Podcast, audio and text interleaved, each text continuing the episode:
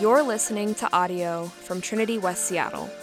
For other resources, more information about this sermon series, or to connect with us, visit our website www.trinityws.com.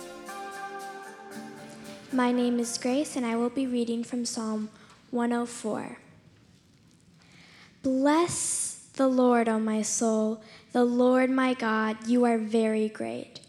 You are clothed with splendor and majesty, covering yourself with light as with a garment, stretching out the heavens like a tent. He lays the beams of his chambers on the waters. He makes the clouds his chariot. He rides on the wings of the wind. He makes his messengers winds, his ministers a flaming fire. He set the earth on its foundations so that it should never be moved. You covered it with, with the deep as with a garment. The waters stood above the mountains. At your rebuke they fled. At the sound of your thunder they took flight. The mountains rose, the valleys sank down, the place that you appointed for them. You set a boundary that they may not pass, so that they might not again cover the earth. You make springs gush forth in the valleys, they flow between the hills. They give drink to every beast of the fields. They, the wild donkeys quench their thirst. Beside them, the birds of the heavens dwell. They sing among the branches. From your lofty abode, you water the mountains. The earth is satisfied with the fruit of your work. You cause the grass to grow for the livestock, and plants for man to cultivate, that he may bring forth food from the earth, and wine to gladden the heart of man, oil to make his face shine, and bread to strengthen man's heart. The trees of the Lord are watered abundantly, the cedars of Lebanon that he planted. In them the birds build their nests, and the stork has her home in the fir trees. The high mountains are for the wild goats. The rocks are a refuge for the rock badgers. He makes the moon to mark the seasons. The sun knows its time for setting. You make darkness, and it is night. When the beasts of the forest creep about, the young lions roar for their prey, seeking their food from God. When the sun rises, they steal away and lie down in their dens. Man goes out to his work and, his, and to his labor until the evening. O Lord, how manifold are your works! In wisdom you have made them all. The earth is full of your creatures. Here is the sea, great and wide, which teems with creatures innumerable, living with things both small and great. There go the ships, and the Leviathan, which you formed to play in it. These all look to you, to give them their food in due season. When you give it to them, they gather it up. When you open your hand, they are filled with good things. When you hide your face, they are dismayed. When you take away their breath, they die and return to their dust. Dust.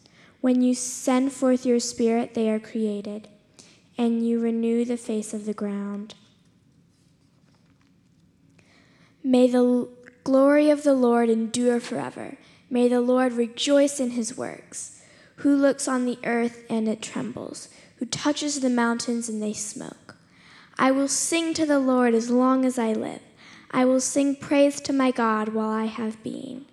May my meditation be pleasing to him, for I rejoice in the Lord. Let sinners be consumed from the earth, and let the wicked be no more. Bless the Lord, O my soul. Praise the Lord. The word of the Lord. Thanks be to God. You may be seated. Amen. Amen. Yeah, let's uh, let's thank Grace. That was quite an accomplishment. It's not the shortest psalm in the Bible. Let's uh, pray as we prepare our hearts for this. God, you are great. You are so great. As Psalm 145 says, your greatness is unsearchable. It's beyond what we can comprehend, but we pray that, God, we would start to comprehend it just a little bit today as we study this psalm. Would you break through those parts of our hearts that are hardened to you as our creator, to you as our sustainer, to you as the one who gives life? Would you, would you break through and help us to embrace who you are? In Jesus' name, amen. And in 2019, my family and I, we did a, a, road trip down the Pacific Coast Highway, and we were going to meet some extended family down in Jedediah National Forest down in Northern California. We had an amazing time down there. And on the way, we're driving through this gorgeous coastline, right? And there's just a thousand different places you can stop and enjoy. And we, we pull over to see these tide pools that are there. And I don't know about you, but I love tide pools. I turn into a little kid when I get around tide pools. They're just these, like these little universes that exist, and you don't even know about all the, the life and all the things that are going on there. And, and so we're enjoying these tide pools, and we're looking, and, and this water starts slamming against the rocks that, where we're standing. And uh, and we're still having fun. We're not too worried about it. I mean, the, the, the, waves are getting a little bit bigger and they're coming inland a little bit further towards where we are. And, and Eli looks at it and he's like, Dad, look at those waves. Look at how huge they are. And, and of course, you know, he wants to get closer, right? You know where this is going, don't you? Uh, and, and he goes over to the edge of the rocks where these waves are crashing, right? And he starts taunting the waves he starts yelling at them and telling them, like, is that all you got? You know, the waves are kind of small while he's there. And then he does the dab. I don't know if you guys know about the dab. I didn't know about the dab. Uh, I guess so. My, my daughters have told me, Dad, the dab was never cool. Just you need to know that the dab was never cool. Okay. So he does the dab, and, and he does it right as this giant wave just crashes over and drenches him. I mean, pouring water all over him. And fortunately, I happened to have my brand new film camera with me, and I was taking a lot of photos, and I got one. So there you go. That's it. I mean, he was soaking wet. Um, and fortunately, I'll also say, we were safe on the land. I mean, this would not have been funny if we if Eli were in the water at that time because why? The ocean is not a safe place, right? He could have gotten really badly hurt. And and this is the essence of the natural world that we live in. There's a lot of beauty, there's a lot of wonder, and yet the natural world also humbles us. It shows us how small we are, how fragile we are. And when we consider the God who made it, our hearts begin to get stirred up, as they should, we begin to recognize that we should be standing in awe of the God who made this. And, and not just what he has made, but how great he is, because he is greater beyond what he has made. And this psalm today, it actually teaches us, it helps us to not only see that the awe of the natural world, uh, or to, to stand in awe of the natural world, but it leads us to standing in awe of the one who made it. And so the psalm, it, it begins and it ends by calling the singer's soul, or the word soul really means whole being, to bless the Lord. Did you notice that? It begins and ends with that same phrase Bless the Lord, O my soul. And, and you might be familiar with that phrase. It, it literally means to praise the Lord. It shows up in a number of Psalms, and it shows up in the psalm immediately right before it. You might, might notice that in Psalm 103 Bless the Lord, O my soul. That psalm begins and ends in the same way. And so you can kind of think of Psalm 104 as a sequel to Psalm 103. And Psalm 103 kind of sets the stage for the next number of Psalms that follow it. Psalm 104 through Psalm 106 recall the storyline of Israel from creation all the way down to exile. So, another way to look at this conglomeration of Psalms, Psalm 103 to 106, they're kind of like a concept album. They're all songs, right? They're one continuation of one continuous story. And as you read through these Psalms, you're, you're reminded of these major events in Israel's history and Yahweh's faithfulness to them throughout all of it. And this week we're beginning with the first of all of those and looking specifically at creation. In fact, if you go back to page one of the Bible, Genesis chapter one, there are tons of parallels between this psalm and Genesis 1. In fact, some people have gone so far as to map out these parallels verse by verse.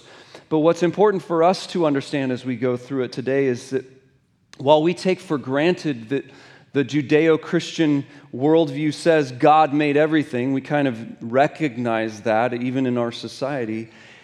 We need to remember that Israel's creation narrative was completely different from all the other nations that surrounded them.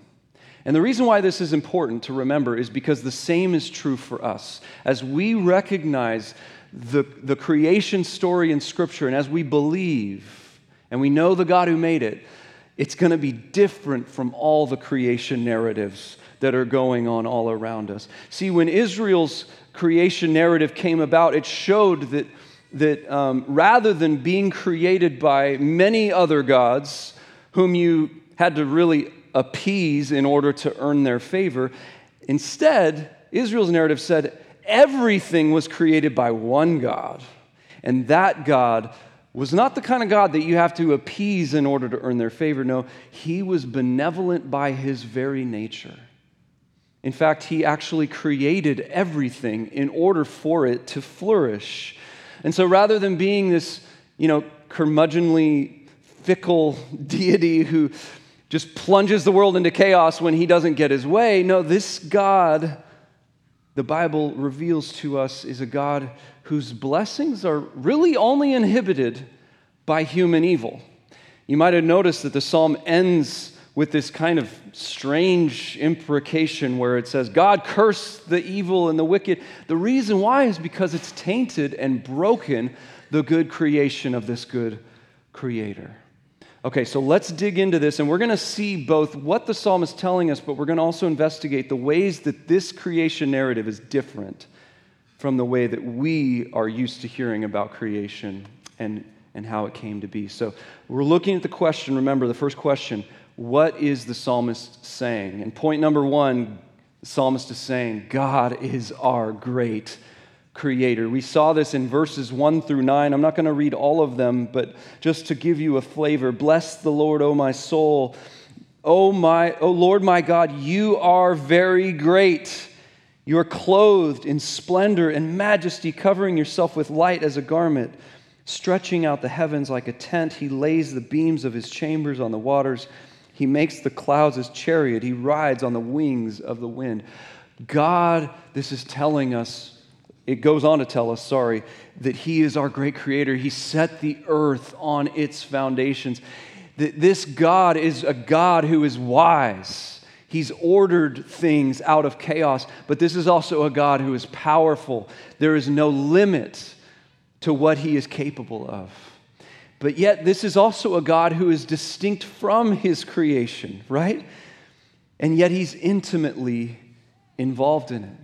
And here we're given a picture of the greatness of God. The psalmist is trying, he's, he's grasping at straws to try and just give us a picture, somehow illustrate how great this God is. And he does the only thing he knows how to do, and that is to compare God in some sense to something that's the greatest thing that he could possibly imagine, something that is the, beyond what he could fathom the greatness of. So he begins with the waters or the oceans and the heavens or the skies and the brightness of the light of the sun and the hugeness of these clouds. These, these things are all things that the ancient mind could not possibly imagine. And yet he says all of these things, they're just playthings for God. It's like they're, they're tiny, they're, they're insignificant compared to the God who wields them. They're like his tent, the psalmist says. They're like his chariot or his wings, and y'all are like, what? What are we talking about? What's with the tent and the chariot and all this? It's, it, it's like his house and his car and his, I don't know, his private jet, right? his, his tent, his chariot, and his wings. And the only way for us to wrap our minds around the greatness of anything is to compare it to something that is greater. And the only way to wrap our minds around the greatness of God is to compare Him to something that is the greatest thing that we can possibly imagine, and then remember that He's even greater than that. And so these things, the sun, the sky, the clouds, would all have been beyond comprehension for someone who would have sang this psalm, you know, two, three thousand years ago. And yet, for us as modern people, we've convinced ourselves that God, if we even believe that He exists, maybe He's not all that great. That's what we've convinced ourselves.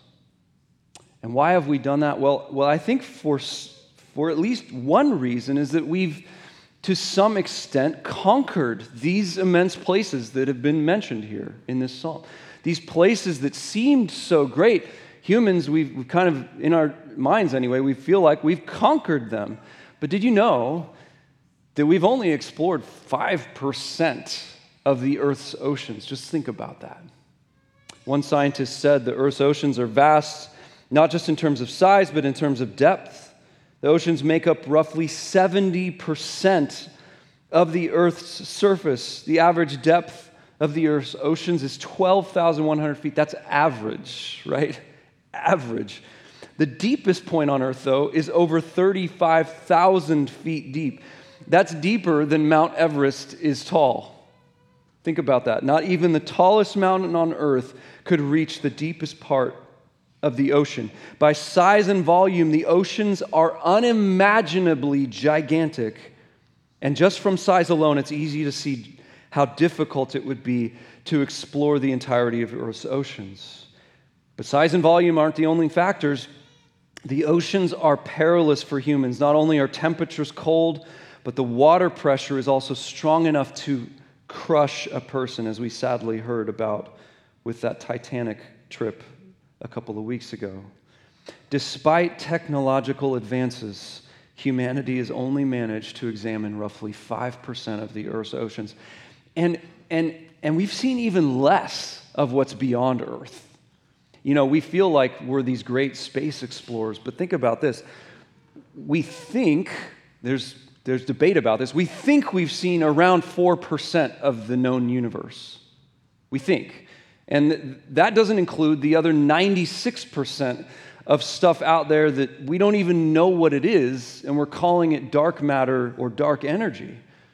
And that's nothing to say of how vast the universe is. I mean, there are at least, estimates say, 100 billion galaxies, each with around 100 billion stars. Just try and wrap your mind around that for a minute. One of the best ways to wrap your mind around how great the universe is, is to, to consider what we're getting uh, from the James Webb Telescope. Anybody following that news? I've, I'm just like totally excited every time I see new photos being released. You guys might have seen this one of the Carina Nebula, I think is what it's called. I mean, wow, God made that. Just think about that. And then Stephan's quintet. Look at that.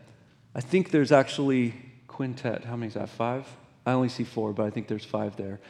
Five galaxies. You're looking at five entire galaxies right now. Just think about that for a moment. And God made them all. You see, friends, we are clearly ignoring reality if we think that we've conquered Earth, let alone space. And yet we somehow continue to convince ourselves that we are great and God is not. This is one creation narrative from our culture. We are great and God is not. You know, the, the late Christopher Hitchens, who was an atheist and a scientist, he wrote a book called God is Not Great. Some of you guys may have heard of this or have read it. And, and in it, he, he says more or less, and he's trying to argue against religion in general and God in specific, he says more or less that thanks to the telescope and the microscope, religion no longer offers an explanation for anything. And in a debate with Christopher Hitchens, uh, the Irish mathematician, bioethicist, and Oxford professor named John Lennox, he responded to Hitchens' claim. Here's what he says I find it impossible as a scientist to take such a statement seriously. Remember, the statement was because of the telescope and the microscope, religion no longer offers an explanation of anything. As if using a microscope on a Rembrandt painting could disprove the existence of Rembrandt himself. The idea that God and science are mutually exclusive explains uh, mutually exclusive explanations of the universe is as wrong as saying that internal combustion and Henry Ford are mutually exclusive explanations of the automobile. On the contrary, they are complementary explanations. One explains how it works, the other why it exists. To think that as the reach of our instruments increases, the greatness of God the Creator is somehow diminished is to make the mistake of confusing mechanism with agency. When Newton discovered the law of gravity, he didn't say, Now I know how the universe works, I don't need God. No, his wonder at how it was done increased his admiration for the Creator who had done it that way. And Newton wrote the most famous scientific treatise of all time in the hope that it would persuade the thinking man to believe in God. Telescopes can show us the wonder of the night sky, but science didn't put the stars there. Nor did the laws of biology and physics. They describe what is there, but God put it there. Friends, not only did God make this seemingly infinite universe, and who knows, maybe it is. Not only did he make this wonderfully vast planet, not only did he instill beauty and brilliance in humankind, but the greatness of what he has made is merely a shadow of how much greater he is as the one who made them. He is greater. He is wiser. He is more powerful than the greatest, most powerful, most wise people or things or universe or anything created that you can ever imagine. The deepest waters, the furthest galaxy. This is our Creator God. And He is great. But He's more than that. God is also our great sustainer. This is the second thing that we see the psalmist teaching us, verses 10 through 23. And in verse 10, we, we kind of make a shift in the psalm. The psalm, so far up until this point, was recounting something that God had done in the past, which was creation. And now it makes a shift to something that God is doing in the present, which is sustaining creation. God is our great sustainer. You see this in verse 10 as it shifts. You make springs gush forth in the valleys. They flow between the hills. They give drink to every beast of the field. The wild donkeys quench their thirst. Beside them, the birds of the heavens dwell. They sing, present tense, among the branches. From your lofty abode, you water the mountains. The earth is satisfied with the fruit of your work. You cause the grass to grow for the livestock and plants for man to cultivate, that he may bring forth food from the earth and wine to gladden the heart of man, oil to make his face shine, and bread to strengthen man's heart. I'll, I'll stop there. But what, what this is drawing our attention to is to look and see God's activity all around us. Can you see it? Today, right now. I mean, we're in this building, of course. It would have been probably good to make this sermon a field trip where we kind of go outside and we, we enjoy God's creation all around. It's like all this is man made stuff in here, right? But can you see God's activity in the natural world? Do you ever stop to recognize it? You know, one reason why we don't see God's activity when we observe the natural world is from the earliest days in America's history there was a popular idea called deism. This is another one of the narratives that's counter to the one that we're given here in Psalm 104. And it's one that's still present. It kind of undergirds so many things in our culture today. This idea of deism that says basically, God is like a watchmaker, that, that we can see all the things that He's made. And yeah, that's great, but, but the watchmaker doesn't just, you know, hover over the watch. What does the watchmaker do? He sets it and then he forgets it. And so, in this view, God is, you know, busy doing his thing up there in heaven, and he's left us down here on earth to do our thing with all the things that he's left us with. And maybe you've felt this way as you observe creation, that God's uninvolved. Maybe you've felt this way as you go through trials in life and you think God's absent, he's, he's nowhere near. And the reason why we're able to believe the lie of deism, friends, is because it's plausible, because we can make this work in our minds. God is not physically present here with us, and so it's easy to ignore his involvement. But the psalmist is telling us God is anything but absent. He's anything from absent in this world. He's anything from absent in our lives. The psalmist is telling us yes, all of creation is running on God's clock. But he's not just the one who set things in motion, he's the one who is keeping them in motion. He's the one who, the psalm said, is making springs flow. He's the one who's providing water for, for all the animals. He's the one who's making all the birds sing. He's the one who makes the snow fall on the mountains and makes the grass to grow. He, it even says in verse 14 that humans may cultivate plants, but God is the one who causes them to flourish. And you see, this is an interesting paradigm for us as modern people as well, because we are so focused on our part on all the cultivating that we do that we actually lose sight of His part the causing, the sustaining.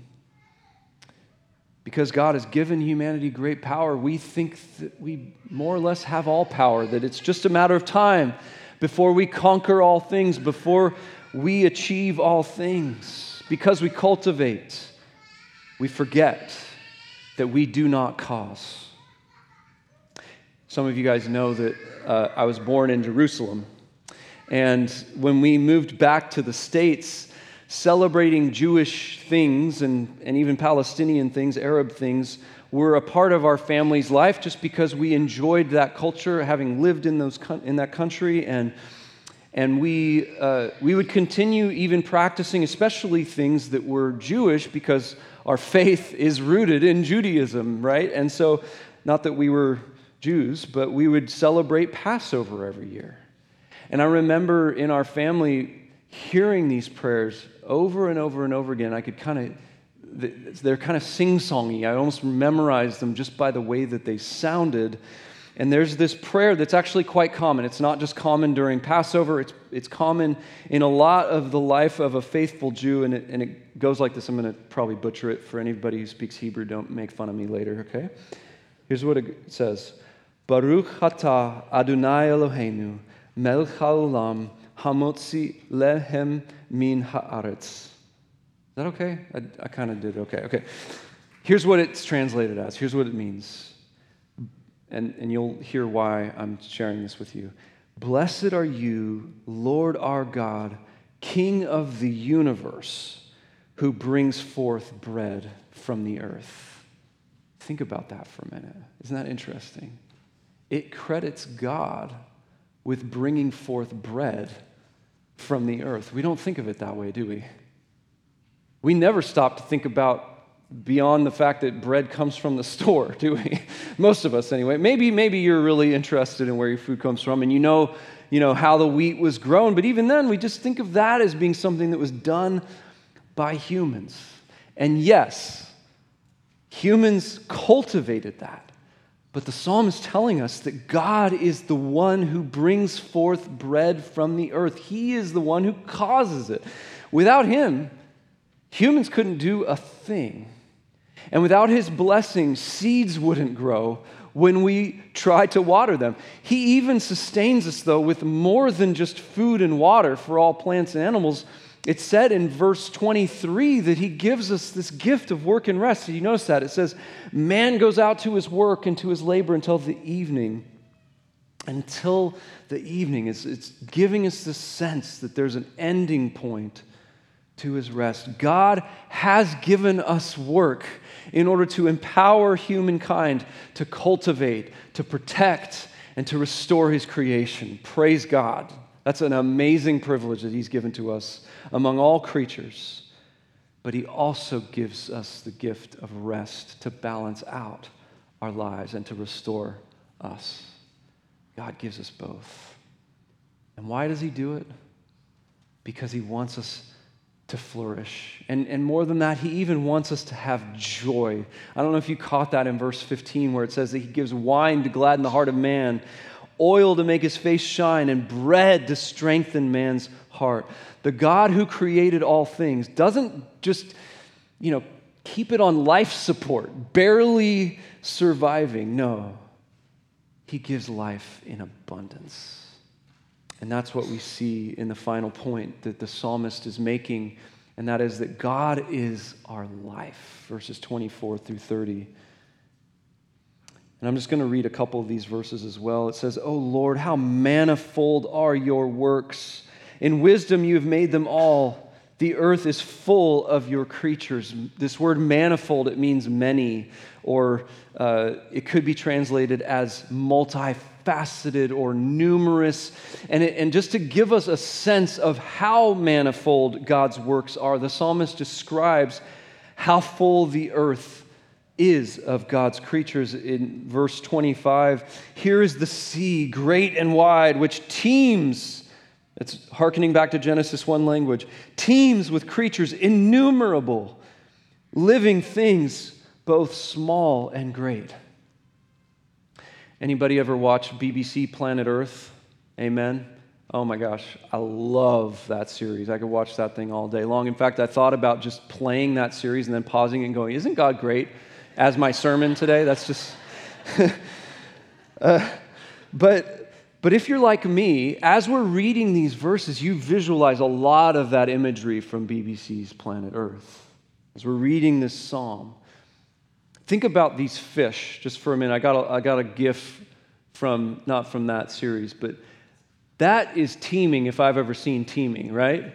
That is manifold, God's works. And, and if you watch that series, you've seen it just, they have tons and tons of shots like this. You get this sense of how many fish there are. And, and the psalm goes on to talk about how countless uh, the how countless the numbers of creatures in the ocean are, right? And, and even goes on to talk about the Leviathan, which I think is probably some sort of whale. But think about this think about how many locusts, for example, there are on the earth. I mean, that's teeming if I've ever seen it, right? That is manifold. Or how about, uh, think about the number of herds in Africa. You guys have probably seen these kinds of images. I mean, wow, there are so many, and they're pouring over this cliff in this one. They're trying to get through the watering hole, right? Think about the jungles and the numbers of, I don't have gifts for these, but the numbers of monkeys and frogs and snakes and tigers and, oh my gosh, there are just so many creatures that God has made, so much abundance of life that God has made. Even in the city, we have quite an amazing variety of animals, right? We've got poodles, labradoodles, golden doodles, cockapoos, schnoodles, maltipoos. I mean, everything is bred with poodle now, I'm pretty sure. But seriously, even as a bird nerd in our city, I love discovering species that are new to me. Emily and I were just walking in Lincoln Park a couple days ago, and I saw Cooper's hawk for the first time. I'm, I'm a big bird nerd. I love following and understanding wow, God has made all these different creatures. How many species are there on planet Earth? Anybody know? I know we have a few scientists in this room. Some estimates are between anywhere, there's a wide range, anywhere from 3 million to 100 million. Whatever it is, it's a lot, right? And biologists who specialize in identifying and classifying life have actually named already about 1.7 million species so far. They add another 13,000 every single year. That's a lot of life. So much life, so much abundance. And what I want you to see is that this is showing us a glimpse of who our God is. He is so overflowing with life. This, the, these numbers that I've just read to you, it doesn't even include the animals and creatures that we haven't yet discovered, let alone life that exists on other planets, which we won't get into today. You, know, you guys are like, what? Anyway, I like, I like talking, and musing about that with my friends, if there might be species of aliens out there. Who knows? Anyway. But all of the animals that are alive on planet Earth are alive because God gives them life. Did you notice that in verses 29 and 30? It said, where is that? Oh, wrong place. 29 and 30. When you hide your face, they're dismayed. When you take away their breath, they die and return to their dust. When you send forth your spirit, they are created, and you renew the face of the ground. See, this word that's translated as breath in verse 29 is the same word that's translated as spirit in verse 30. What's the point? The point is, is that the breath or the spirit of every living thing depends on his breath and his spirit. You and me, the life that we have, the breath that we have in our lungs, it's all dependent on God's Spirit and God's breath. God is sovereign over all of life and all of death, this is telling us. And so, what is the psalmist saying? He's saying, God is our great creator, God is our great sustainer, and God is our life. And see, friends, the awe of this natural world leads us to awe of the one who made it. But we told you, I told you at the beginning that the second question that we're going to look at is how does this psalm connect to Jesus? And this is probably my favorite part. See, the incredible mystery about all of this is that the Son of God, the eternal Son of God who existed in eternity past with God the Father and God the Spirit, is the Word by which God made all of these things. John 1 tells us that in the beginning was the Word, and the Word was with God, and the Word was God. This is the Son of God. He was in the beginning with God. All things were made through him, and without him was not anything made that was made. In him was life, and the life was the light of men. The light shines in the darkness, and the darkness has not overcome it. Jesus Christ was uh, the revelation of this eternal word, the eternal Son. And so, what we see here is that the Son of God is our great creator. But more than that, the, the incredible mystery continues because the eternal Son of God is also the word by which all things are being held together. Hebrews chapter 1, verse 3 tells us it says, He is the radiance of the glory of God, Jesus Christ and he is the exact imprint of his nature. He upholds the universe by the word of his power. The Son of God is not just our great creator, he is our great sustainer. But you know, the greatest paradox of the gospel is that the eternal Son of God is the same one that Psalm 104 is talking about, the same one who is clothed with splendor and majesty, the same one who covers himself with light as a garment, the same one who stretched out the heavens as a, as a tent. This is the God who, with unbridled power, chose to lay aside his power. The eternal Word was revealed to us in the person of Jesus Christ, a human being, a human life. Now, why would he do that? Why would the God who made all things step into his creation? And the answer is because of the bondage of the human condition. That same condition that we looked at earlier, the condition that, that looks all around us and sees the greatness of what he has made and still has the audacity to say, God is not great.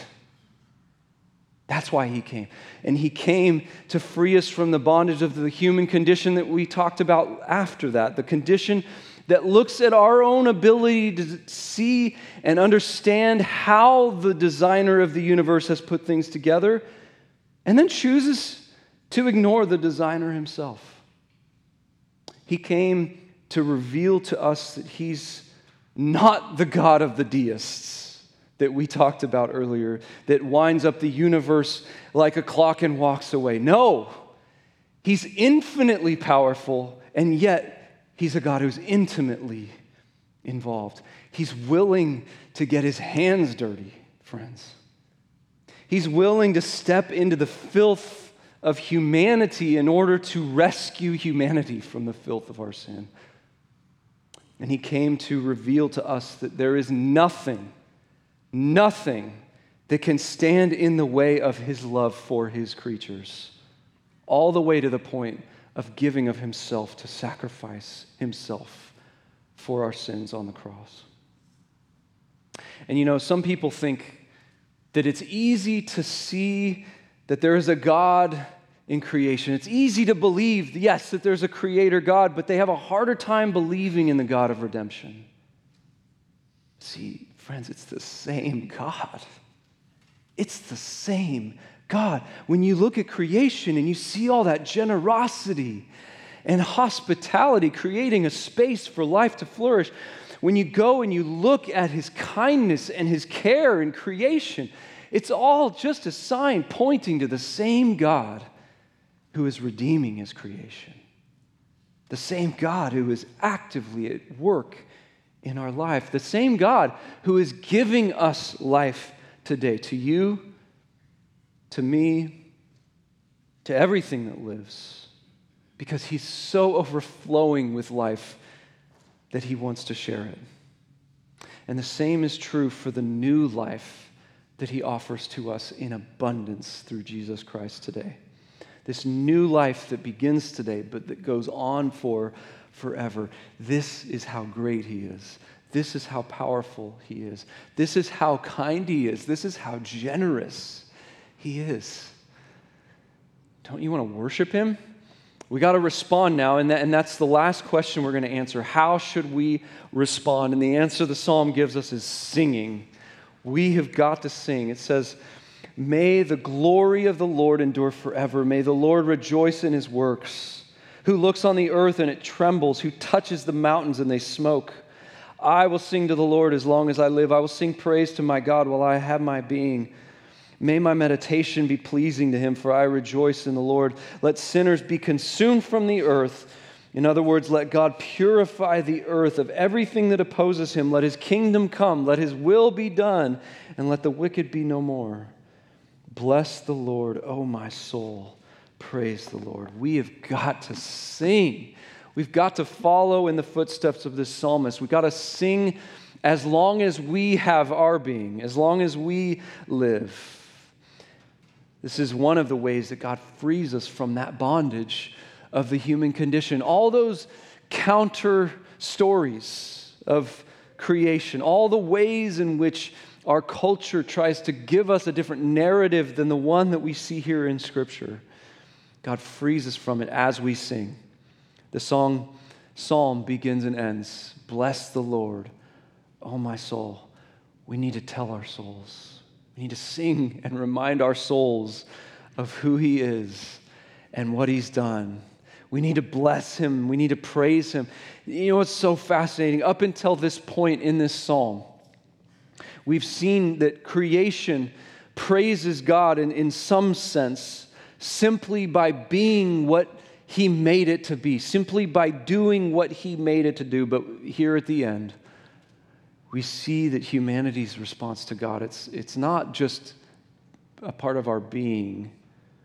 Our response to God is personal. Creation may sing. We may hear birds singing in the trees, but we can actually sing to our great Creator. Only on us has God bestowed the gift of getting to know Him, getting to sing to Him, getting to be in relationship with Him. And so the awe of the natural world leads us to the awe of the one who made it and the one who is remaking it, who's redeeming it. Two reflection questions I'll give you as we close, and then we'll pray and respond. This summer, how will you enjoy God's creation? And then, number two, how will you praise Him for it? Let's pray. God, you are very great. We confess as we look at the vastness of this planet and the life that you've put on it and the universe that we've barely begun to explore we, we get a sense, just a little bit of a sense of how great you are, God. And you are great beyond these things. And we thank you and we praise you that you have not stood outside of your creation from a distance, allowing it just to work like a clock, but you have gotten your hands dirty. You have gotten invested. You are sustaining us. Jesus, you have come to redeem us. And we pray now that we would respond appropriately to you for how great you are, Jesus. Stir up our hearts and our affections for you, we pray in your name. Amen. You've been listening to audio from Trinity West Seattle. For more information about our services or to connect with us, visit our website www.trinityws.com. Thanks for listening.